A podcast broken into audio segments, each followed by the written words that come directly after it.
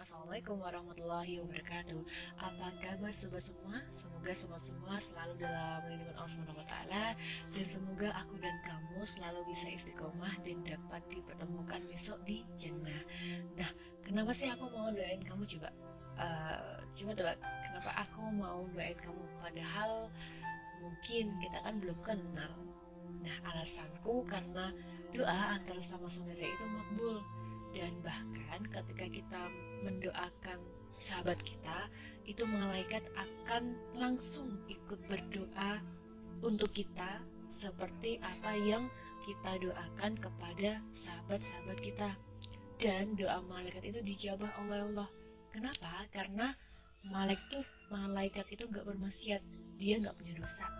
Nah maka dari itu sobat semua jangan pernah ragu untuk saling mendoakan kebaikan untuk sahabat-sahabat kita. Dan jangan pernah kita mendoakan keburukan untuk sahabat-sahabat kita. Kan gak enak kalau seandainya kita juga tertimpa keburukan. Walaupun pada masa itu kita merasa sangat marah, merasa sangat jengkel, uh, merasa sangat tersakiti karena mungkin perbuatan-perbuatan dia, perkataan-perkataan dia yang tidak disengaja itu menggores hati kita. Kata bulu pada jannah, jangan marah, maka bagimu surga. Dan teman-teman jangan uh, alasan keduaku mendoakan kalian agar terus bisa istiqomah itu karena kata ustadku dan beliau pernah bilang bahwa satu istiqomah itu lebih baik dari seribu karma. Wow, kan luar biasa. Nah pada podcast kali ini aku mau cerita uh, tentang kehidupanku, masa move onku dan masa-masa di mana aku uh, mulai menemukan satu prinsip hidup dan alasan kenapa sih aku harus begini. Uh, kalian pasti pernah merasakan saat kalian diminta untuk menutup aurat. Ya menutup aurat. Pakai jilbab yang besar pakai kaos kaki pakai gamis yang wow besar dan tidak boleh pakai celana dan sebagainya. Uh, di awal aku biasa aja karena aku pikir itu aku lakukan untuk membahagiakan kedua orang tuaku bukan untuk yang lain termasuk kesadaran aku untuk menyadari arti menutup aurat.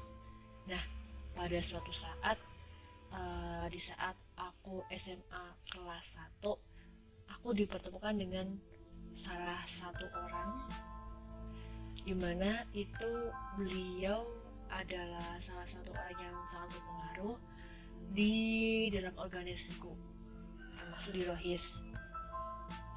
Di saat perkumpulan itu beliau berbincang sama aku dan menanyakan alasanku kenapa sih kamu mau menutup aurat gitu? Kenapa sih kamu ingin gerah-gerahan dengan memakai jilbab seperti itu? Bahkan ke pantai pun kamu harus tetap bisa berpakaian dengan syari termasuk pakai jilbab yang besar, pakai tas kaki dan sebagainya. Kenapa kamu gak menyesuaikan dengan mereka? Karena uh, banyak ya kata-kata uh, yang negatif ketika kita berada di lingkungan dan kita berbeda dengan apa yang mereka lakukan, mereka pakai. Pada saat itu aku tertenang dan aku nggak bisa jawab apa sih alasannya aku pakai pakaian syari? Padahal juga sih lumayan gerah ya kalau pakai pakaian syari pakai jilbab yang gede seperti itu. Nah lalu uh, beliau pernah beliau menceritakan dahulu di suatu tempat itu ada seorang wanita yang dia tuh pulang malam saat dia melewati sebuah terowongan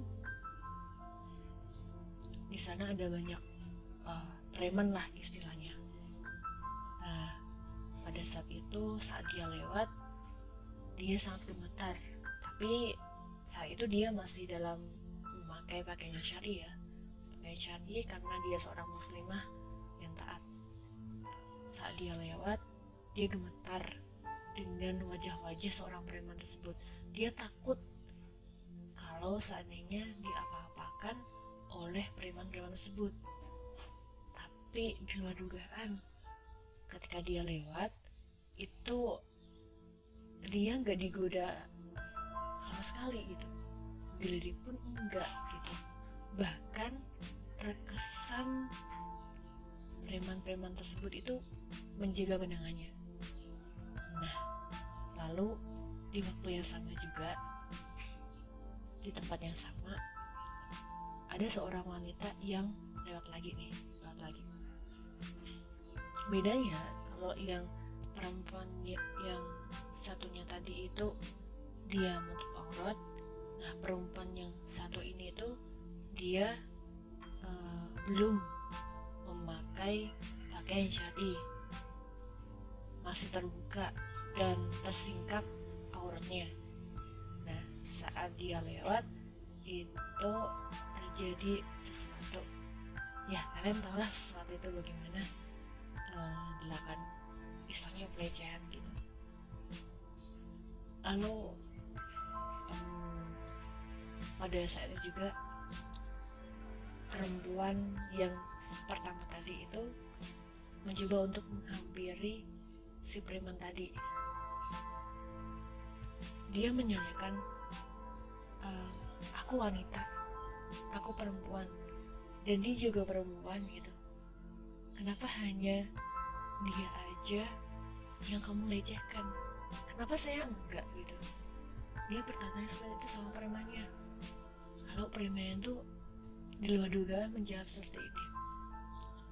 Ah kau tidak tahu tadi saat kamu lewat itu aku sangat ketakutan bahkan aku pun tidak berani untuk menolong karena di kanan dan kiri kalian itu ada seorang laki-laki besar yang menjaga kalian, jaga kamu gitu. Lalu wanita itu senang. Hah? Kok bisa? Padahal aku tadi dia maksudnya si perempuan itu itu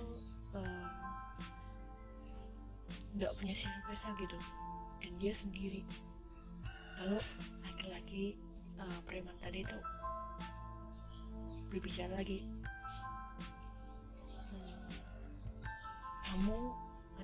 seorang wanita yang taat seorang perempuan yang soleh insya Allah dan aku sangat menghormatimu. Nah kata-kata salah menghormati inilah yang um, mulai aku tuh tergugah gitu ya. Oh jadi aku berpakaian seperti ini menutup seperti itu bukan hanya untuk diri aku aja tapi juga untuk orang lain. Dan hmm, di lain waktu aku juga pernah membuktikan ini itu kepada seorang temanku. Temanku tuh laki-laki. Uh, dia satu organisasi satu organisasi sama aku dan kita uh, sering berinteraksi untuk membicara, membicarakan program kerja. Nah, satu kali aku penasaran apa sih pandangannya pandangannya dia ke aku gitu. Dan kenapa juga dia itu tuh uh, sangat menjaga apa ya interaksinya dengan aku. Bahkan uh, memegang aku pun dia nggak mau gitu. Padahal dengan wanita wanita yang lain dengan perempuan-perempuan yang lain dia sangat close gitu. Sangat close dan pegang sana pegang sini sebagainya.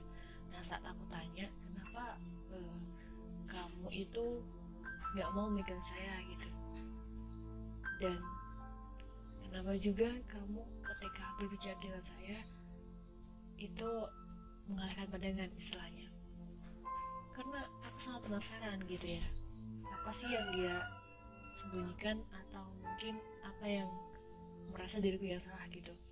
Dan saat itu pun dia menjawab e, aku mencoba untuk mem memahami dan menghormatimu sebagai seorang wanita yang istilahnya mencoba untuk menutup nah itu masya Allah kan. Jadi dari dua kejadian ini itu satu cerita tadi dan satu cerita dalam kehidupan aku itu aku kembali tergugah tentang manfaatnya kita sebagai seorang wanita. Itu menutup aurat bagi kita. Ternyata selain untuk diri kita itu juga untuk orang lain termasuk menjaga pandangan kaum laki-laki. Karena kalian tahu sobat ketika uh, kalian bisa meminjam alat penghayatannya seorang laki-laki itu ketika laki-laki mana seorang perempuan yang sekalipun dia uh, aurat dengan rapat dia laki-laki itu masih bisa menerawang istilahnya apa yang ada di balik kain itu ini yang menjadi uh, reminder kita sebagai seorang perempuan yang harus turut ikut untuk menjaga pandangan kaum laki-laki itu nah, ya itu adalah salah satu ceritaku di mana aku menemukan satu ilmu dan satu kesadaran bahwa menutup aurat itu wajib karena di sana bukan hanya untuk kita tapi juga untuk orang lain. Dan inilah salah satu bentuk kasih sayang Allah SWT untuk kita. Ya itu saja. Itu hmm luar biasa. Pengalaman yang sangat bisa dan bisa kalian ini sih bisa kalian buktikan di kehidupan-kehidupan kalian. Coba deh kalian tanya uh, kepada teman-teman laki-laki kalian ketika pada saat itu kalian menutup aurat dan bagaimana respect dia kepada kita saat kita sudah